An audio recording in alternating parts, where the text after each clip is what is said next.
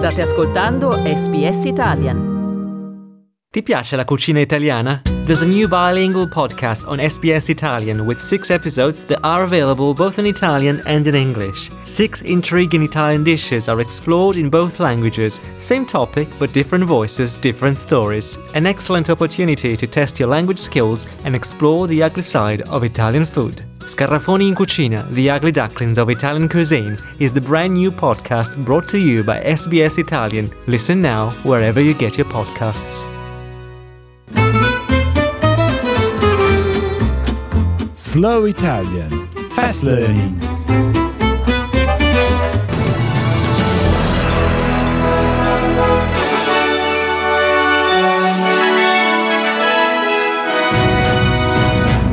Il New South Wales costruirà la più grande batteria nell'emisfero meridionale, mentre lo Stato continua ad allontanarsi dall'energia generata dal carbone.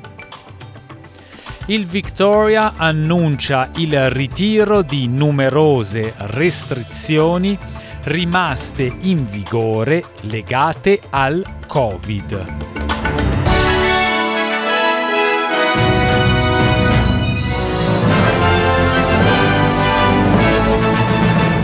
Il governo del New South Wales ha annunciato di voler costruire una batteria di trasmissione da 700 megawatt come parte della sua risposta alla chiusura di diverse centrali elettriche generate a carbone nello Stato.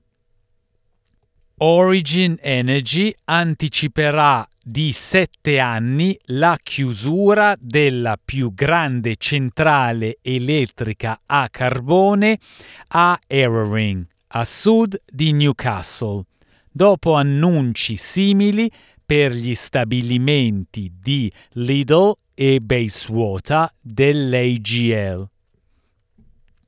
Il governo statale ha dichiarato che la nuova batteria diventerà operativa prima della chiusura di Eraring nel 2025 e renderà disponibile più energia nel sistema.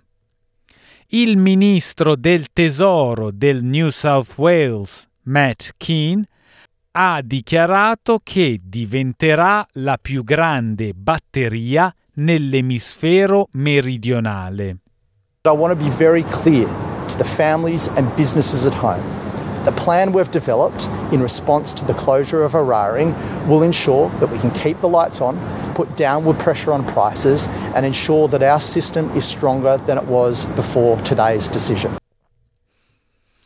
Il Victoria ritirerà molte delle sue restrizioni per il coronavirus restanti quando lo Stato assiste alla costante diminuzione dell'ondata Omicron. Sono morte nel Victoria altre nove persone con Covid-19 mentre i ricoveri in ospedale rimangono stabili a 401 persone, molte di meno rispetto al picco dell'ondata. Dalle 6 di domani verranno rimossi i limiti di capienza nelle strutture dell'ospitalità e dell'intrattenimento, mentre verranno eliminate le richieste di check-in con QR code nei negozi, in scuole, asili ed altri luoghi di lavoro il Premier Daniel Andrews ha dichiarato che i viaggiatori internazionali che non sono completamente vaccinati dovranno rimanere in quarantena per sette giorni invece che 14. But this is exactly what we said we would do.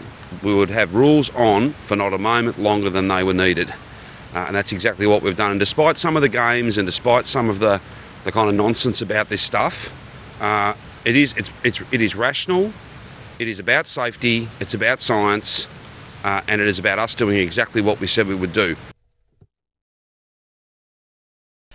Il regolatore medico australiano ha approvato in misura provvisoria il vaccino contro il Covid-19 Moderna per l'uso per i bambini tra i 6 e gli 11 anni.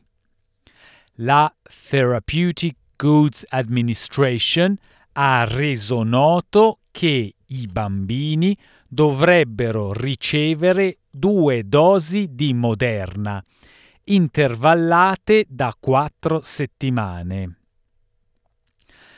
Sarà necessaria un'approvazione finale concessa dall'Australian Technical Advisory Group on Immunization. Oltre un milione di bambini di età tra i 5 e gli 11 anni hanno ricevuto la loro prima dose di vaccino contro il Covid-19 o oltre il 48% del gruppo d'età.